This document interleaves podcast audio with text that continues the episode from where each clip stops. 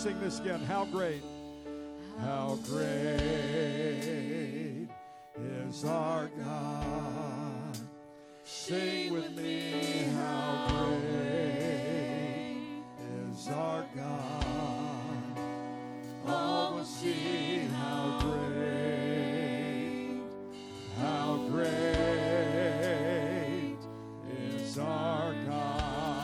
go ahead, clap our hands, and give him some honor again and praise Jesus. Hallelujah, hallelujah. God, we love you, Jesus, and we give you praise. Amen. Matthew chapter 7, if you have a Bible, good. We're so glad to have everyone here. Good to see Sister Jenny and her family again, and, and all of our guests that are here. Amen. If you could stand just for a few moments for the reading of the Word of God. And I know all that noise in the hallway will calm down in just a couple minutes. Uh, in fact, you might want to shut those doors, they're being pretty loud out there. Matthew chapter 7. Matthew chapter 7, starting at verse 1 it says, Judge not that you be not judged, for with what judgment you judge, you shall be judged. And with what measure you mete, it shall be measured to you again. And why beholding or beholdest thou the mote that is in thy brother's eye, but considerest not the beam that is in thine own eye? Or how wilt thou say to thy brother, Let me pull out the mote out of thine eye, and behold the beam that is in thine own eye? Thou hypocrite, first cast out the beam out of thine own eye, and then shalt thou see clearly to cast out the mote out of thy brother's eye. And from this, I would like, and you'll get the idea of where I'm going with this in a moment, but I like to use as a title How do you measure? How do you measure? Jesus once again, we are so very grateful for the privilege that we have to be in your house and to feel your presence and to know that you are here and to feel your manifest presence in this place. And we're so very grateful. We're thankful for everyone that's here. They're not here by accident, Lord. It's by your, your judgment, your design that they are here today. And so there's something in this message that will minister to their hearts. We claim that in Jesus' name. Amen. God bless you. may be seated. Now, in Mark, the uh, similar reading to what I just read to you, I'm going to go ahead and read it because it helps to emphasize a little bit of where I'm going. In Mark chapter 4, verses 21 through 24, it says, And he said unto them, Is a candle brought to be put under a bushel or under a bed, and not to be set on a candlestick? For there is nothing hid which shall not be made or be not manifest, neither was anything kept secret, but that it should come abroad. In verse 23, he, he says, If any man have ears to hear, let him hear. Now, for a moment, I'm going to stop there. I'm going to go to verse 24 in a moment. Uh, but in the book of Revelation, uh, you will see that that statement is said seven times. It's referred to all seven of the churches that are listed in the beginning of the book of Revelation. And the same statement is said, if any man have a hear, have an ear to hear, let him hear. In verse 24, now that being said, in verse 24, there's some very key points that are being uh, brought out here. In verse 24, it says, And he said unto them, Take heed what you hear. I'm going to get back to that in just a moment, but he says, With what measure you mete, it will be measured to you and unto you that hear shall more be given. So, going back to the beginning of verse 24, it says, And he said unto them, Take heed. He says, Take heed what you hear. Now, the reason that that statement grabs a hold of my attention is this How can you really take heed what you hear? I mean, you hear what you hear, right? It's not like you can say, all right, I don't want to hear that or I don't want to hear that. If, if, some, if there's a sound coming forth, if there's a voice or a statement or if somebody is speaking to you, you can ignore it, but if you hear it, you hear it. And so the man of God here says, take heed what you hear. And so I'm going to get into that in a moment, but Mark has a different uh, thought than Matthew and Luke do, talking about the same verses of Scripture. And the thought of taking heed what you hear is something that's intriguing to me. What it's basically saying this is this that each person is accountable for what he or she does with what, with what they hear. So if you have heard the gospel, you are responsible to respond to the gospel. If you hear the word of God, then it is to bring forth a response in your life. He that has an ear to hear, let him hear, is what the Bible says. So when it says, take heed what you hear, it's saying that you are responsible. So Jesus is applying this principle even to his own teaching that we are responsible for what we hear. Number one is that we are responsible to the truth to obey it. And the second thing is that we are to not only hear the truth and obey it, but then we are responsible for sharing it. Amen? I hope you're going to help me out this morning. So we are responsible to hearing it, obeying it, and then sharing it. And then the third thing is that we are to reject false teaching, false preachers, false doctrines. So, thus, if, if, if the crowds do not obey what light they have received, they would never receive more. Or if we, as individuals, hear from the Word of God and we don't receive it, then we will not receive more. So the language of measuring here is talked in, talked about in those verses. In in a sense, it's more, and I've got a little you know measuring tape up there on the screen, but the the definition or the, the way it's approaching in the Word of God is, is like weights and measures. Like those of you that cook, you go by uh, ounces and gallons and things like that. You're, there's a certain weight of measurement to, you know, you know a, a tablespoon of this and a, uh, you know, a, a pinch of that. And that's really where the idea of measurement is coming from, but it's, it's not a stretch to talk about measurement as in uh, like a tape measure or a yardstick, something like that. And that's kind of the approach I'm going to take this morning. But the way that Mark is looking at it is this He's saying, Be careful what you hear, and if you hear the truth, you are to act upon it. He that hath an ear, let him hear, is what he says. So, so don't listen to everything. Be sure that what you hear is godly, and you have the responsibility to rightly divide the word of truth. Now, in Luke chapter 6, again, this is very similar to the other verses we read, starting verse 37. Judge not, and you shall not be judged. Condemn not, and you shall not be condemned. Forgive, and you shall be forgiven. Give, and it shall be given unto you. Good measure, pressed down, shaken together, and running over, shall men give into your bosom.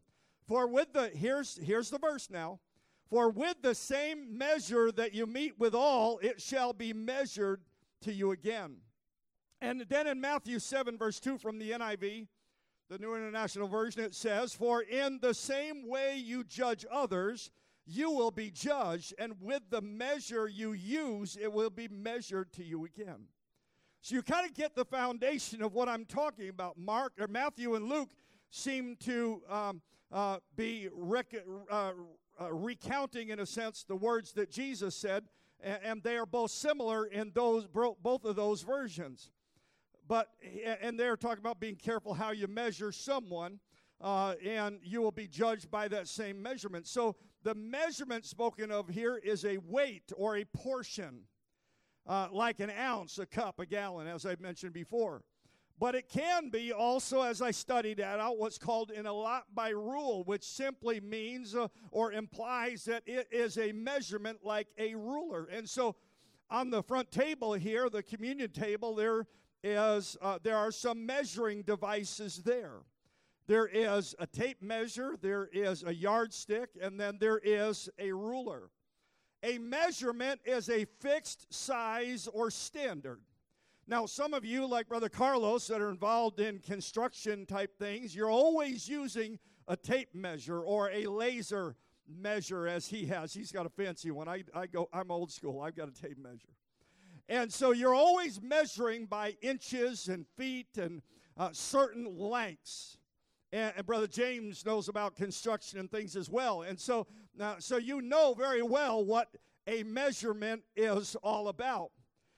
And so, by interpretation, what it means is whatever measure the verses we're talking about, he's saying by whatever measure you apply to, apply to others, you will be measured by that same measurement. Now, I hope that this message is a little bit of a caution to us, but it ought to also be an excitement, and I'm going to get into some things later that will help us. But if you suggest that other people should forgive, you're right. Amen. But if you ask somebody else to forgive, my question to you is are you forgiving? In fact, the Bible tells us that if you don't forgive, you will not be forgiven. Jesus says in Luke 6 37 and 38, he talks about it this way He says, Judge not, and you shall not be judged. Amen? Then he goes on, he says, Condemn not, and you shall not be condemned. He goes on from there and he says, Forgive, and you shall be forgiven. In verse 38, he says, Give, and it shall be given unto you. Good measure, pressed down, shaken together, shall, and running over, shall men give unto your bosom. Then he says this at the end. He says, For with the same measure that you mete, withal it shall be measured to you again. And so, if I was to step down here today, and these are all standard measurements, we've got a just a standard one foot ruler, and we have got a standard yardstick. My mom used to chase me around with one of these quite often. And she didn't use it this way, she would use it that way. There is a big difference. Maybe you won't get that until later, but. And then there is a standard tape measure. And, you know, all of these can be used in construction and building and things like that. But what the Word of God says is by what measure you hold somebody else to, you're going to be held to that same measurement. And so if we refuse to forgive somebody, then forgiveness is not going to come your way. But if you do forgive someone, then that same measurement is going to be meted back to you. Now, there's some principles in the Word of God. There's kind of like the negative side and the positive side of this. The negative side is that if you refuse to forgive, you will not be forgiven. And so there is an entanglement that happens as a result of that. But look at the scripture that we talked about just a moment ago. It says, When you give, in God's economy, it says, Give and it shall be given to you, pressed down, shaken together, running over. So, in a positive side, of this equation, what God is saying is uh, if you will do right, you are going to be not only blessed, but you're going to be greatly blessed. But here's what I feel like the Lord wants to talk to us about today. And this is something that we used when we were building this building here because we needed more than just a 30 foot tape measure to put this up here. And so, Brother Duru, I want you to help me out. You can go back to your seat and hold on to that. So now, in my life, if I refuse to forgive someone, there's this measurement that begins to start out. And as I walk through life, you could just stay there, sit down, hang on to that, don't let it go. So I'm walking through life. There you go. And I've got all these relationships going on. I've got all of these situations going on in my life. And I refuse to forgive this one, and I refuse to listen to that one, and I refuse to hear the word of God in that situation. And so there is this tape measure that's going on from year to year, day to day, hour to hour. And the Bible says that whatever measurement you have, you mete out is going to be measured to you again. So if in your life you refuse to, to forgive this person and that person, and you got these situations and those situations going on, there's an entanglement that begins to happen. And what God's word said it says is that whatever measurement you go by is the measurement I am going to judge you by.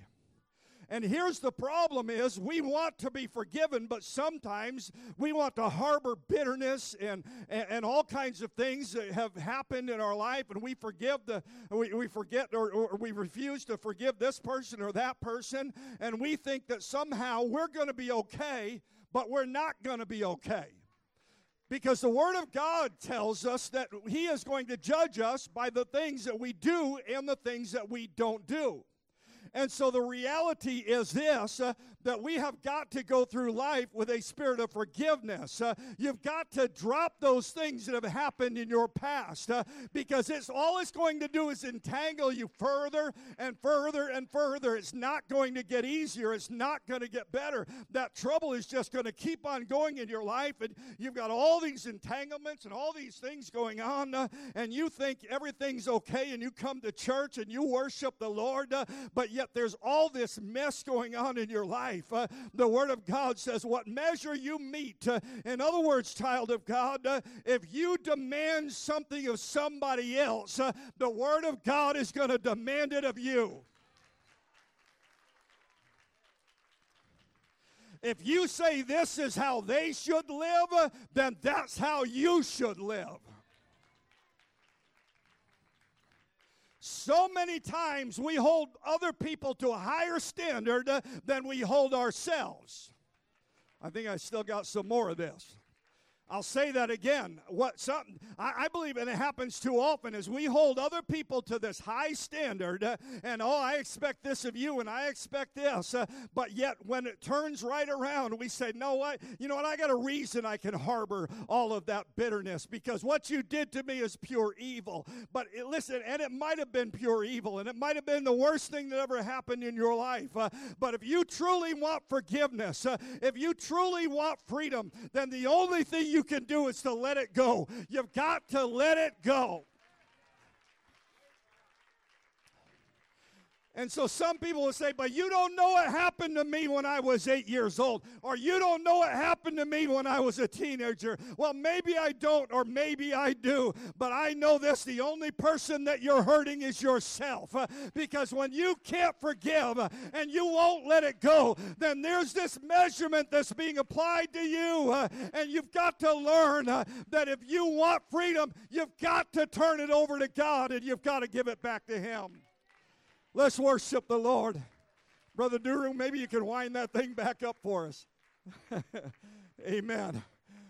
We're going to keep Brother Duru busy here for just a moment. Uh, amen. And I, I, know that's kind of a lengthy and a long uh, description and, and idea there, but I think it's a very important one. Uh, amen. Why did Jesus call the Pharisees hypocrites. Uh, in Matthew 23, 23 and uh, 24, he says, Woe unto you, scribes and Pharisees, hypocrites. Uh, he says, You pay mint, uh, you pay tithe of mint and anise and cumin. In other words, small herbs, uh, but you have omitted, uh, omitted the weightier, weightier ma- measures of the law judgment, mercy, and faith. Uh, these ought you to have done and not leave the others undone. He says, You blind guides which strain at a gnat uh, and swallow a camel.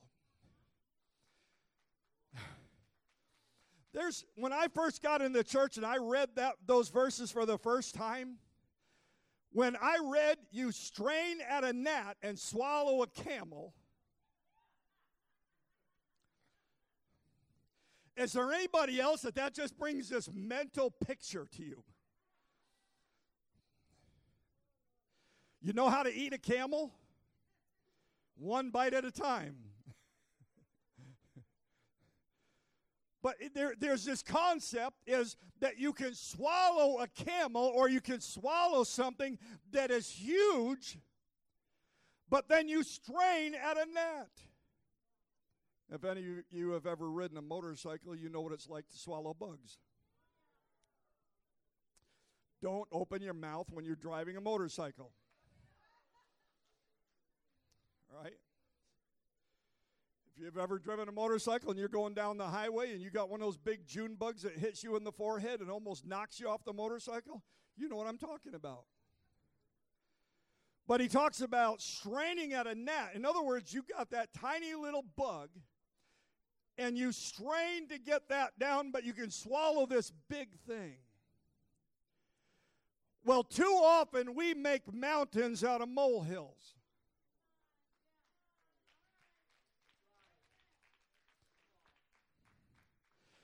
Jesus' problem with the Pharisees was not with how much they knew, but it was with how much they were applying.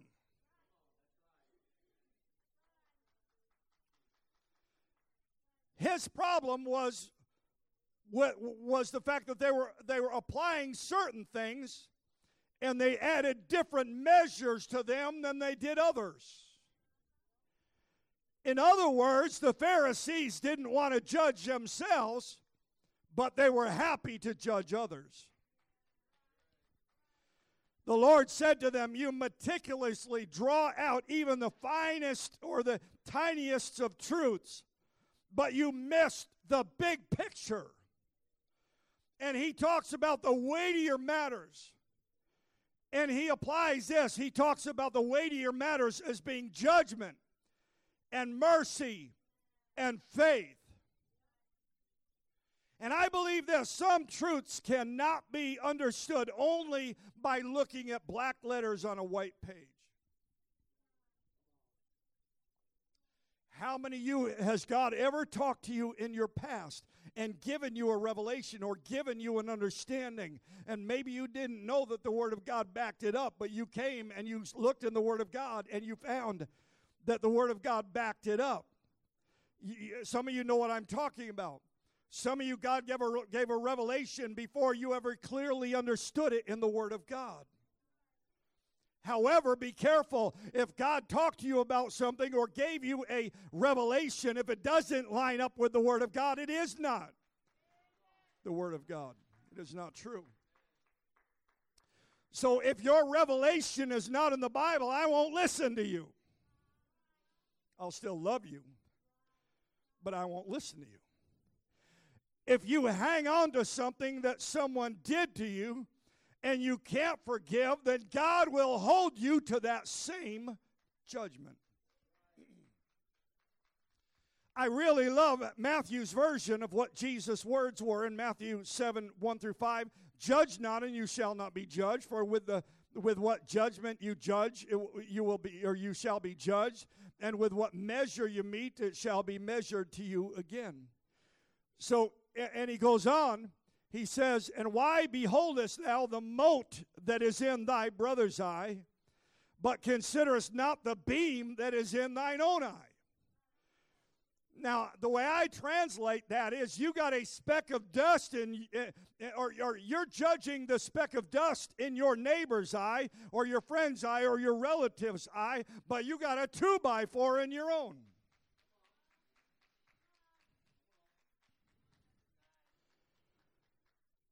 And, and so in verse 4 it says, And how wilt thou say to thy brother, Let me pull out the mote out of thine eye, and beholdest the beam that is in thine own eye?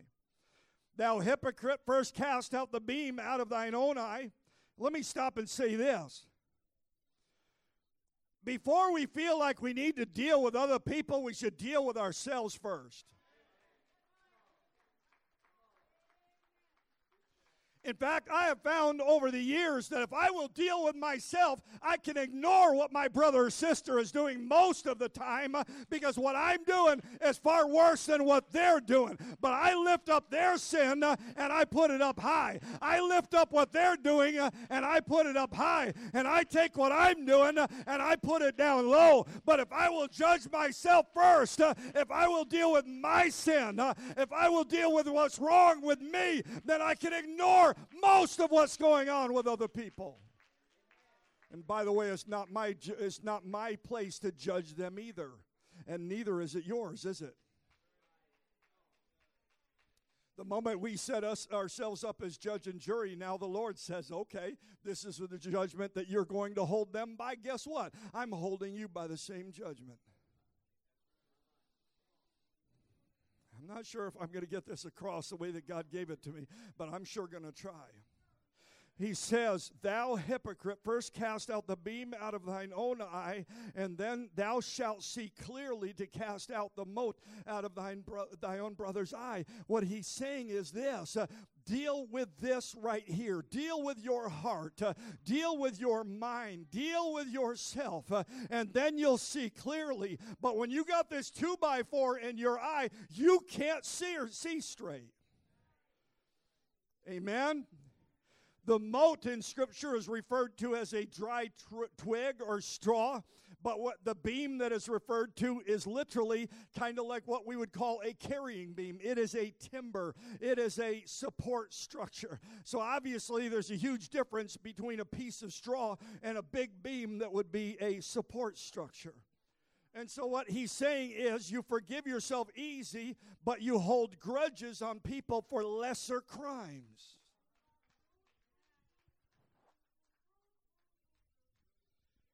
About a week or so ago, I reposted something that I saw on Facebook, and it was really good. It simply said this Yesterday is heavy, put it down. Yesterday is heavy, put it down.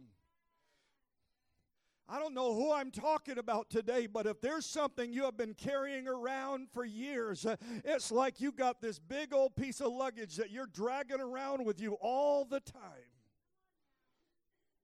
Now, I just flew out to General Conference, and I have this principle of flying. I, first of all, I love to fly, but I don't trust that I'm going to get my luggage when it's done. So I take all the important stuff and I put it in what I'm going to carry on the plane. Hello? I put all the important stuff in something I carry with me on the plane. And the stuff that is not as important, I'll put in the belly of the plane. I'll, I'll, I'll send that through. And so on the way there, I applied that principle. On the way back from conference, there was a smaller airplane, so they they said, "Listen, the plane is full. The overhead is going to be is going to be full. So uh, we will check your luggage for free." I'm like, "Free? I'm in." Hallelujah. I mean, when you got to pay 30 bucks a bag, that's kind of ridiculous. You know, anyhow. So so I'm like, all right, here, take my luggage. And, and I'm, I'm, I'm walking through the airport, don't have any luggage, but I'm coming back, so it doesn't really matter. If they lose it, I still got stuff at home. Going the way there, I'm not going to take the chance. No, you can't have my luggage. You can't pry it out of my cold, dead hands. On the way there. But on the way home, take it. I don't care. You lose it. I'll get myself a couple new suits. That's fine with me, you know. But on the way there, I got meetings an hour from the time I land. You kind of get the concept.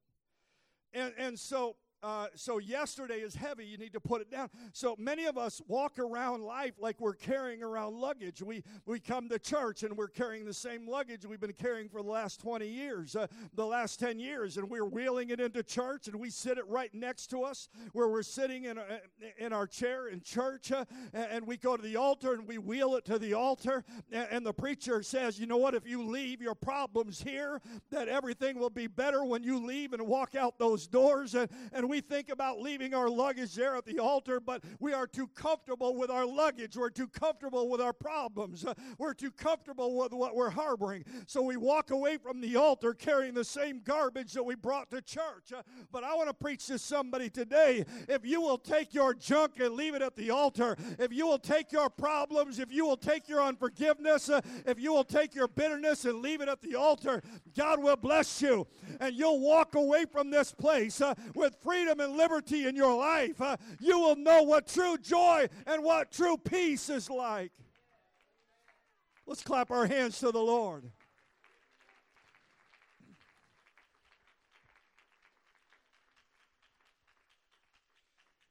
So the Bible says, take heed what you hear. In other words, uh, be thankful for the truth. Uh, I am so glad that God brought me into a church that preaches and believes the truth.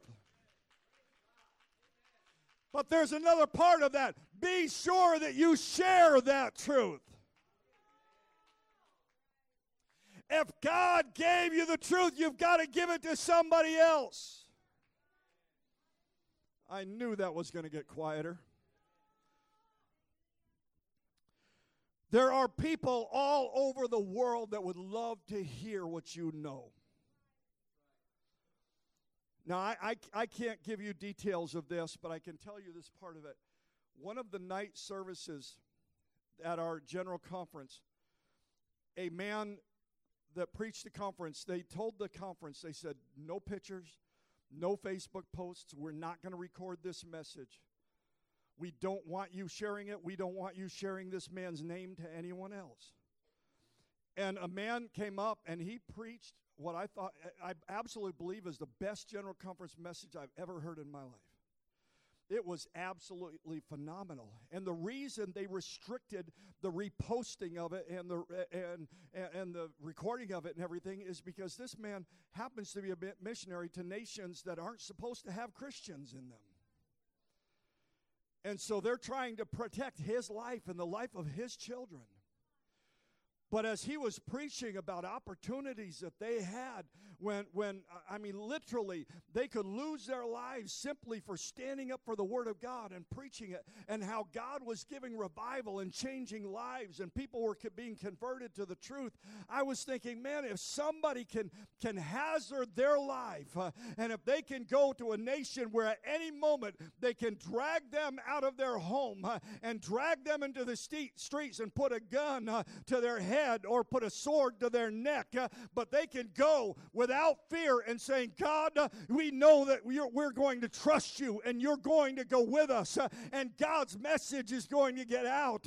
There are thousands, hundreds of thousands of people that are getting saved in nations that don't, they're not even supposed to have Christian people in them.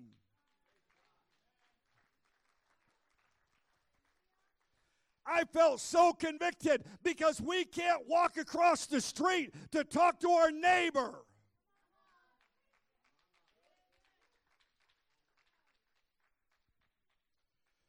Hebrews 2 and 1 says, Therefore, we ought to give the more earnest heed to the things which we have heard, uh, lest at any time we let them slip. Uh, what it's telling us is this uh, I mean, if you heard the truth uh, and if you believed it, hang on to it.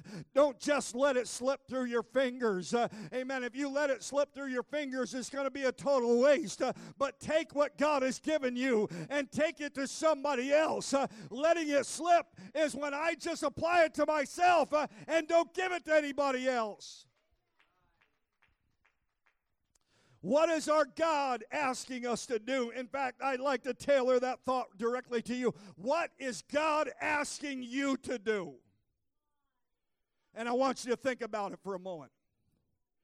What is God asking you to do? Sometimes we compare ourselves to others as if somehow we might measure up in our own eyes. We slack off sometimes and say, well, at least I'm better than so and so. But what if God calls you to more and to better? Your measurement shouldn't compare yourselves to others. It should be God, what do you want me to do?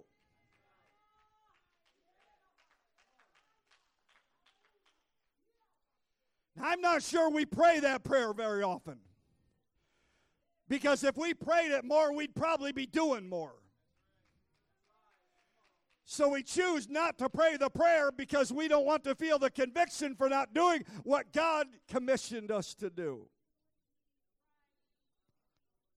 So my question again, or next question is, what are you what are you doing for God? I believe that we are in danger if we think that somehow we could coast into heaven. That one's good to post on Facebook, by the way. I think we are in danger if we think we could coast into heaven. How many, how many of you guys, when you were kids, ever, ever made like a go kart? Any, any, or maybe some of you ladies did. I don't know. Uh, you know, yeah, you know, my first go kart didn't have a motor on it. It was wheels and wood. Anybody ever ride on one of those? Anybody? Is there a lady here that's ever ridden on one? Okay. Good. There's some tomboys in the house. Hallelujah. you know what I'm talking about. It's not going to go anywhere if it's flat. You got to get it up on a hill. When we get up on the hill, what's going to happen? It's going to go. It's going to roll. Well, that it lasts only so long. I remember building a wooden go kart, and and you know going three or four or five miles an hour was just not good enough for me. Carlos knows what I'm talking about. and so I took that wooden go kart, and I had this lawnmower. It was a self-propelled lawnmower, and I I had the blades cut off of it so it wouldn't be too dangerous and I jury rigged it somehow, and I cut the back end off of that, that, that wooden go kart, and I put this lawnmower engine on there, self propelled lawnmower engine. It went from three miles an hour to about seven miles an hour. I thought my hair was on fire. And then that lasted just so long. And I'm like, this thing just is not going fast enough. And so I got myself a real go kart with a real engine and a torque converter and a chain and all that kind of stuff. And man, that thing, you know, I would take that thing down the street as illegal as it was, Brother Kane. I mean, I rode that thing down the street. I remember, I remember taking it to the gas station. I pulled up like I was in a Mercedes Benz. I drove it up to the road and I pulled it up to that gas pump, looked up at the guy and said, Fill her up. Seven cents later, it was full. Of course, that's when gas was probably 50 cents a gallon, but seven cents later, it was full. Thank you very much, sir. Keep the change. And off I was. And I remember going down the street, and this thing would cook, it, it would go. I'm cruising down the street, happy as could be, and all of a sudden I hear, I hear sirens behind me. Whoop, whoop, whoop. I look back over my shoulder. I hit the gas and took off, man. It still would only top off at about maybe 25 miles an hour, but he still couldn't catch me. I mean, he was right behind me, but I took that thing off real road into the woods and I vanished. Hallelujah.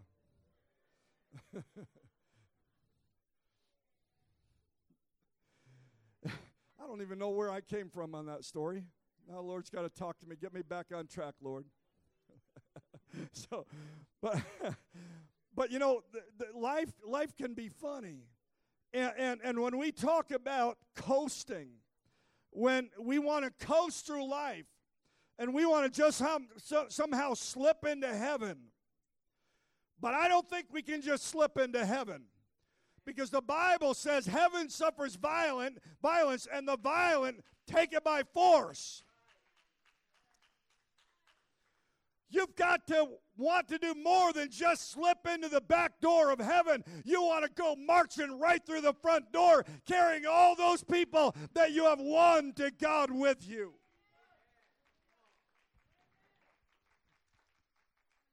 Amen. And, in the scriptures in Matthew 11, 12, it says, And from the days of John the Baptist until now, the kingdom of heaven suffers violence, and the violence take it, violent take it by force. So I'm, I'm afraid that not too many uh, of us really pray about what God wants us to do. It is without question that He wants us to be soul winners. Can I get an amen? But we need to pray and ask the Lord what, what He wants us to do in His kingdom. The disciples gave their lives for the Word of God. And we have a hard time with getting a splinter for the Word of God. Okay, you can chew on that one later. The disciples gave their lives to do the work of God. You know what I was thrilled about yesterday? We, we, we, had, we had the men's fellowship yesterday. Man, you guys missed it. We caught fish. We, we had that deep sea fishing trip, and uh, most, uh, you know, quite a few of you couldn't come. That's okay. But we went and we had a great time. But as we were talking, when they were going from fishing area to fishing area, we were talking about the Word of God and we were talking about the things of God. And I noticed that there was a young man that was sitting about four rows back. You know, they had these tables that were there, and he kept watching us. And I could tell he was listening to us. There were others that were ignoring what we were saying, but he was listening. And a couple moments later, he could come up and he stood right next to us. And we started talking, to, he started talking to us, and we started talk, talking to him about the things of God. And he told us what he was going through and the troubles and the things that are going on in his life and how he had taken a wrong turn in, in his walk with God and, and he's facing some potential jail time. And he was just pouring his heart out to us. And we prayed with him. Here you got a boat full of macho fishermen. And this guy comes over and we say, Can we pray for you? And he reached over and we prayed with him. It wasn't, we weren't jumping around and shouting all over the boat. But we just prayed for him and we prayed for God's mercy and we prayed for God to deal with him and bring him back. And I gave him my cell phone number and I said, Call me and I'll get you connected with a great church. And, and, and, and, I'm thinking about that I'm thinking, like, you know, some of us would be so offended if opportunity like that came up and we'd be like, ah, wrong place, wrong time. Let me ask you, what in the world do we ever, why, how can we comprehend wrong place, wrong time? When we're talking about somebody's salvation, when we're talking about somebody being reached with the Word of God and somebody's life being changed, there is no wrong place and wrong time. We somehow think this is church.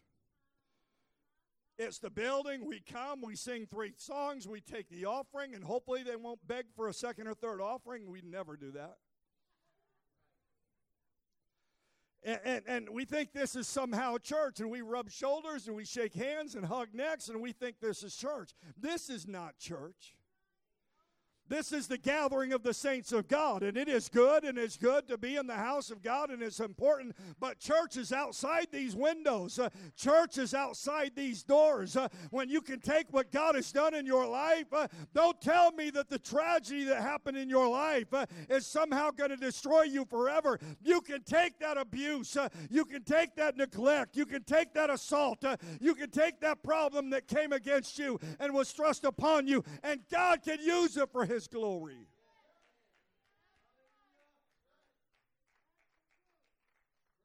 I understand life hurts. I understand there's problems that come our way. But I don't believe that we should just shove it to the side and forget it. Somehow we've got to take the things that have happened in our lives uh, and look for an opportunity for somebody else uh, that will take that testimony, that will take that victory in your life, uh, that will take that thing that you went through and you can bless them and show them that yes, uh, it was tragic and yes, it hurt, uh, but I can take it and still live for God.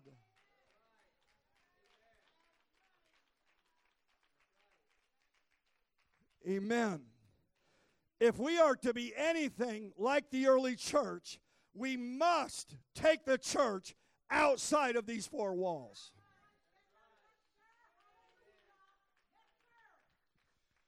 If we are going, if God has been merciful to me, I owe it to other people to be merciful to them. If God has been good to me, then I owe it to other people to be good to them. Because with what measure I mete is going to be measured back to me again. I love Luke 6:38 give and it shall be given unto you good measure pressed down shaken together and running over shall men give into your bosom for with the same measure that you mete with all it shall be measured to you again so good measure uh, good measures by us and, and and our level of obedience to the Word of God is important.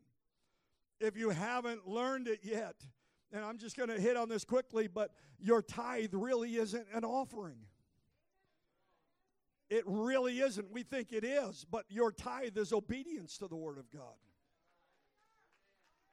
You don't start giving until you give beyond that. That's the reality. Check the Word of God. Amen. And, and so we need to understand that. we can't expect God to rebuke, rebuke the devourer if we can't give what God tells us to give in the first place.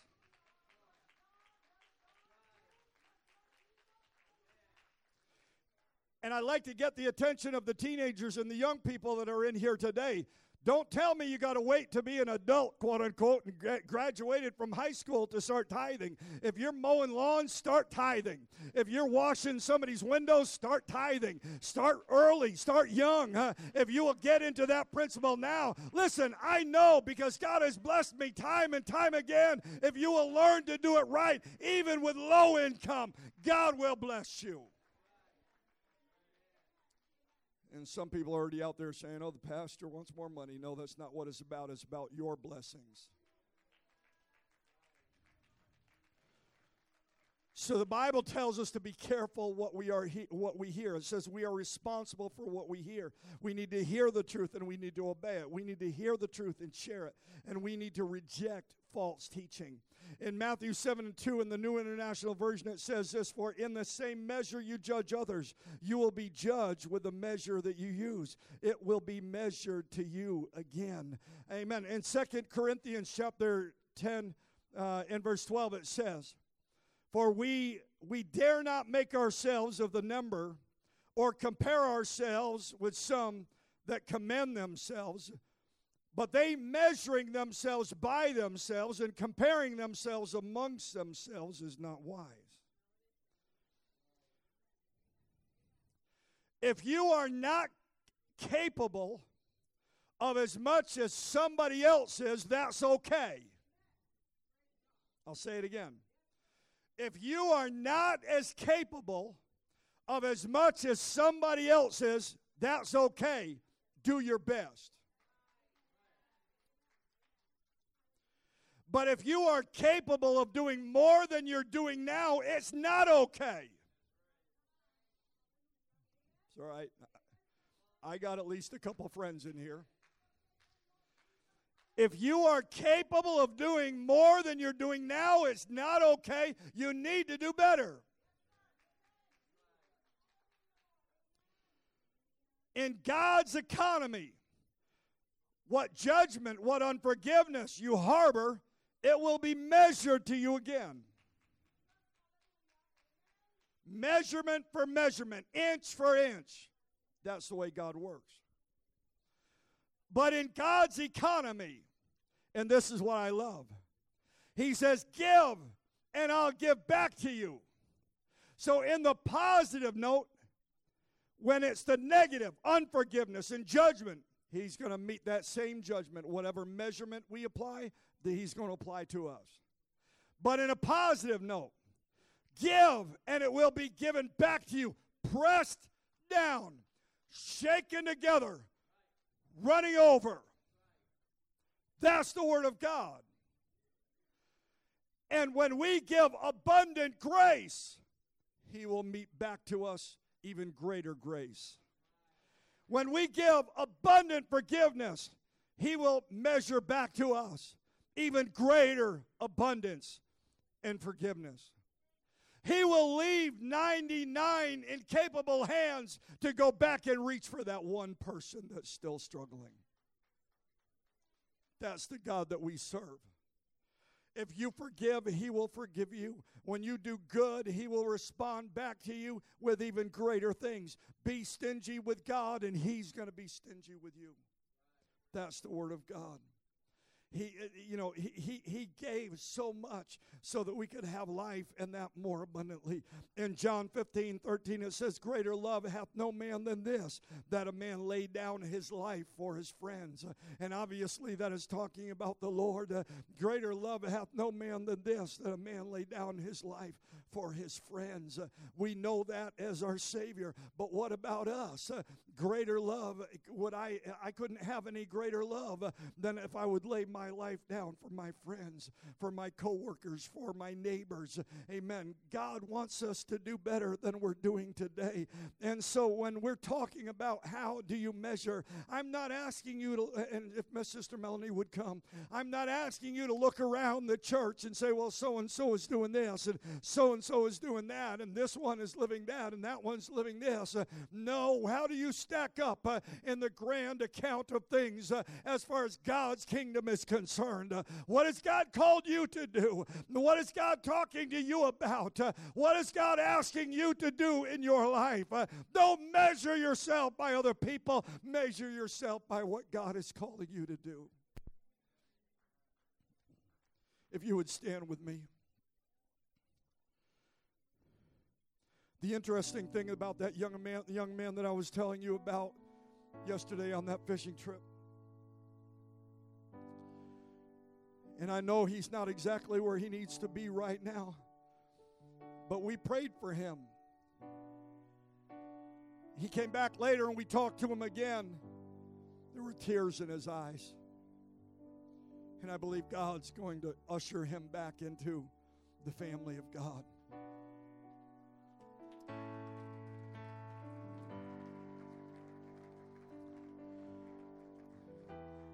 Now, some of you may not understand this, and I realize that this could gender some questions, but I'm going to come out and say it. After we prayed for him, he prayed for me. And his words were this He said, I see fire and revival in your church. And he started naming off things that he saw, he felt that God was talking to him about. And there were things of revival and expansion and growth. Some people say, well, could God use a backslidden person's prayer? Yes, he can. Yes, he can. You say, how can someone like that, that is far away from God, see? I can't explain it to you. I wish I could. All I know is that God is good. And we try to fit God into a tiny little box and say, This is what God does, this is how He does it. When God says, You know what? You've missed it for years. I can even take somebody that is far away from me right now and I can bless your church. I can bless your life. If He can use somebody that is far away from God and speak truth out of His mouth, how much more the child of God that is serving God on a daily basis? Uh, and we refuse, we shut our mouth. You know what? Some of us need to just step out, step out of our comfort zone. When God starts telling you to pray with your co-worker, go pray with them.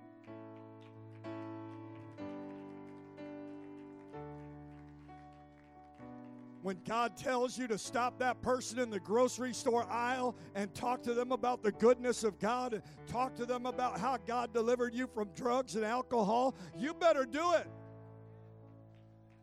Take the church out of the walls. Take God out of his box. We somehow think it's normal to have just regular church, uh, but God wants us to break out of this, uh, and God wants to do explosive things.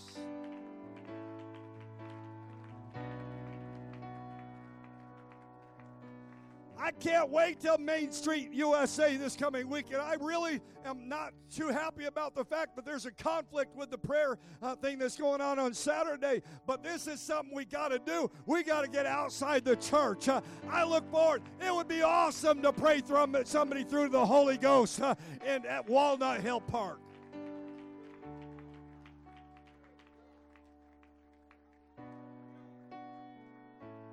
We somehow think in God's economy that addition is enough. But I don't think addition in this hour is enough. I think God wants to multiply.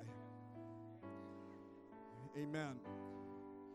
Prophecy after prophecy have come about our church and the explosive things that God is going to do here and the ministries that are going to be birthed out of this church. I believe every single one of it, one of them, and I stand on it because God uh, is the same yesterday, today, and forever. He will fulfill His word. So, in the closing moments of this message, I just do want to give you an opportunity. Brother Brown is going to come and lead this altar call if he doesn't mind my comment to you is, or the message title is this What do you measure? What do you measure? What is it that you need to take to God? And if you're here today, if there's unforgiveness in your heart, why don't you just take it back to God? And if you came here with a whole bunch of luggage that you're dragging around day after day, hour after hour, year after year, why don't you finally and at this moment take it to the altar and just leave it here? You will walk away so light and free because of God's forgiveness. I remember as if it was yesterday, the day that I asked God, that I repented of my sins. I asked God to forgive me. I remember as it was yesterday how I walked out of church just feeling so light and so clean. Most, if not all of you, know what I'm talking about. And if you don't know that feeling, you should know that feeling before you leave this house. I'm not in this message in any way trying to diminish anything that has ever happened in your life, but I do know this God doesn't want it to cripple you. God wants to use it to propel you into something great. Amen. We're going to sing. These altars are open. Does anybody want to come and talk to the Lord this morning? Is there anybody here that you're harboring some bitterness or some unforgiveness? Once and for all, take it to the Lord. Take it to this altar today.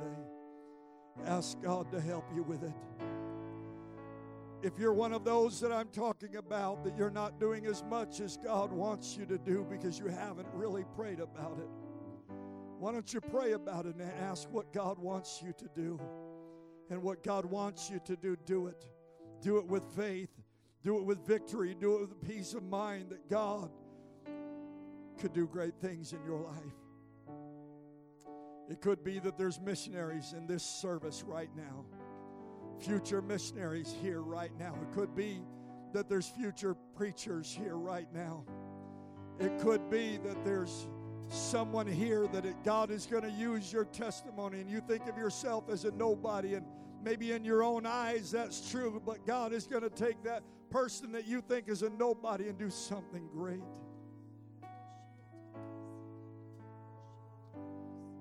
It was through Barnabas and his ministry that a Paul was ushered into the ministry. And in God's economy, I believe somehow He credits back what somebody else does is great. And maybe you win, maybe you'll win only one person in your entire life to God. But then that person might go on and win hundreds and thousands. And somehow in God's economy, you get some credit for that. But don't be satisfied with winning one person if you're if you could possibly reach a hundred or a thousand or a million. So I'm going to turn it over to Brother Brown. Is there anybody else that wants to come? Let's talk to the Lord this morning.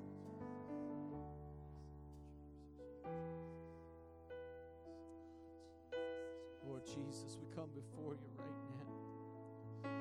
I'm asking that you would touch our hearts right now, Lord, as you've already touched with your word, Lord, and continue to allow the moving of your spirit to mix with the speaking of your word today. And I'm asking, Lord, you would reveal to us, Lord, if there be anything in our lives that we need to let go of, uh, any things we need to release, Lord, if there's any luggage we've been carrying around, God, that we need to be able to leave it, Lord, give us the courage to leave it here in the altar today, to leave it in your hands and truly let you take it, Lord, uh, so that you can perform the healing in our lives that, that you want to perform, God, so that you can propel us into the future that you, that you have uh, prepared for us, God. We don't want the past to hinder our future, and it should not be able to.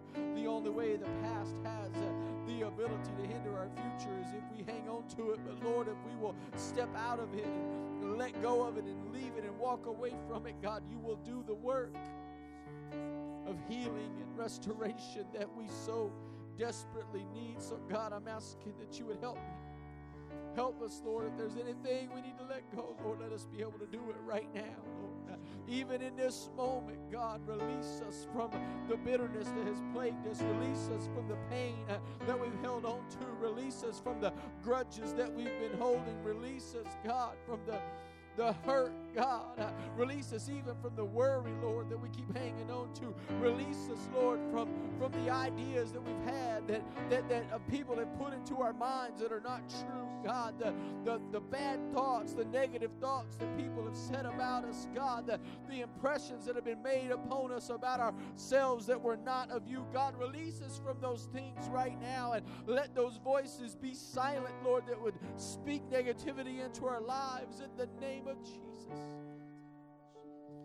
And Lord, open our ears to hear your word speaking to us this morning. Open up our eyes, Lord, to see the steps that you're laying out for us, to see the glorious future that you have for us. Lord, if there's any sin that is in our lives, Lord, we repent of it right now, God.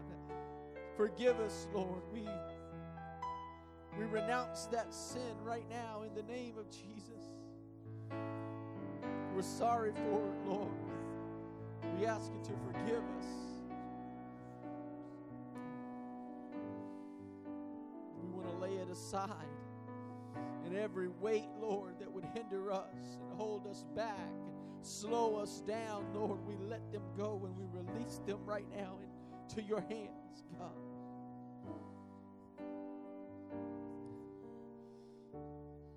Lord, I'm asking for everyone that is here right now. Give us the courage to pray that prayer. What is it, Lord, that you want me to do? Give me the courage to truly pray that prayer. What, Lord, do you want me to do? What, Lord, do you want to do through me?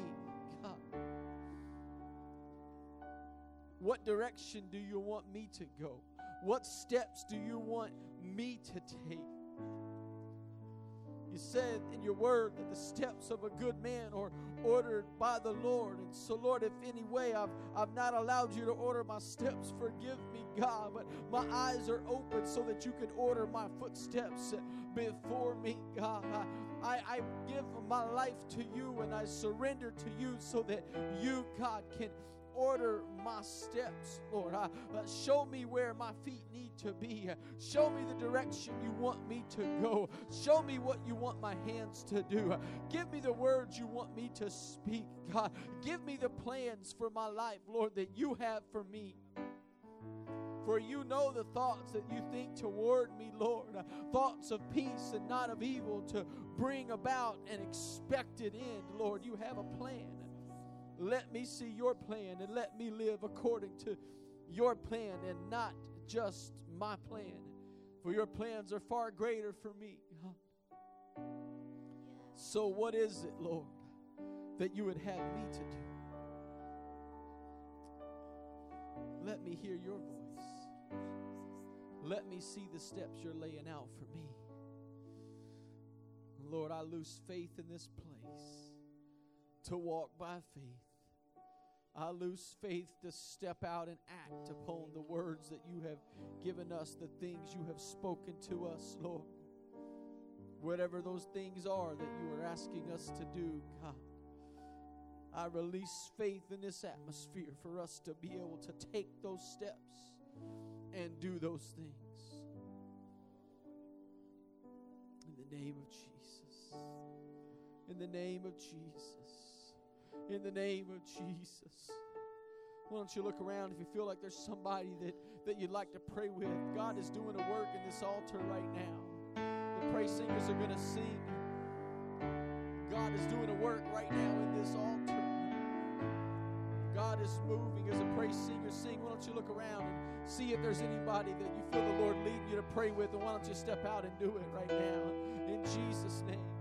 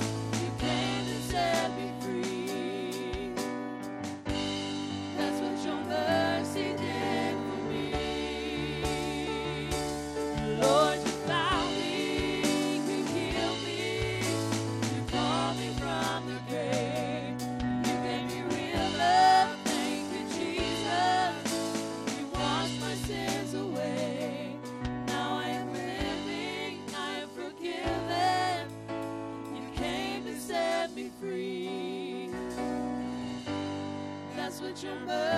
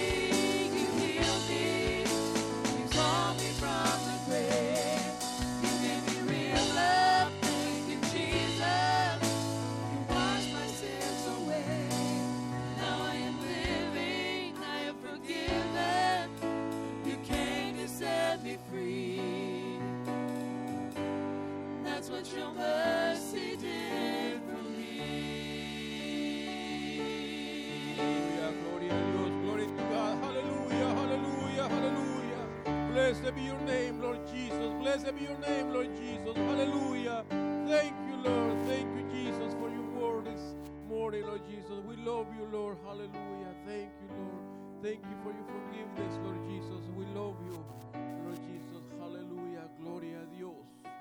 Gracias, Señor Jesús. Thank you, Lord. Hallelujah. Thank you, Lord. What a beautiful word. What a beautiful message of the Lord. Hallelujah. Gloria a Dios. The Lord has talked to us. It's up to us to follow His word. Amen. Gloria a Dios. Brothers and sisters, I just want to uh, encourage you to go to um, the uh, fellowship and purpose today at Carabin Farms. We'll be uh, meeting at the church at 2:30. But if you wanna meet us at uh, the farm, it's gonna be uh, 894 Andrew Street in Southington. And uh, this afternoon we don't have the Spanish service because we wanna go to the fellowship on purpose. Amen. Gloria a Dios. And uh, to the Spanish people, a, los hermanos que nos acompañaron anoche, gracias por habernos acompañado en el servicio de anoche. Estuvo muy excelente, muy lindo. Esperamos que siempre, así como nos acompañaron anoche, así nos acompañen siempre para estos servicios, porque el ministerio hispano, la- el, el pueblo hispano nos necesita a nosotros. Y vamos siempre a apoyarnos unos otros como nos hemos apoyado siempre en el nombre del Señor Jesús. Amén. Gloria a Dios. Esta tarde no tenemos servicio en español, pero el jueves estamos siempre en, la- en el mismo horario. Amén. Gloria a Dios. Everybody is dismissed in the name of the Lord Jesus Christ. Amen.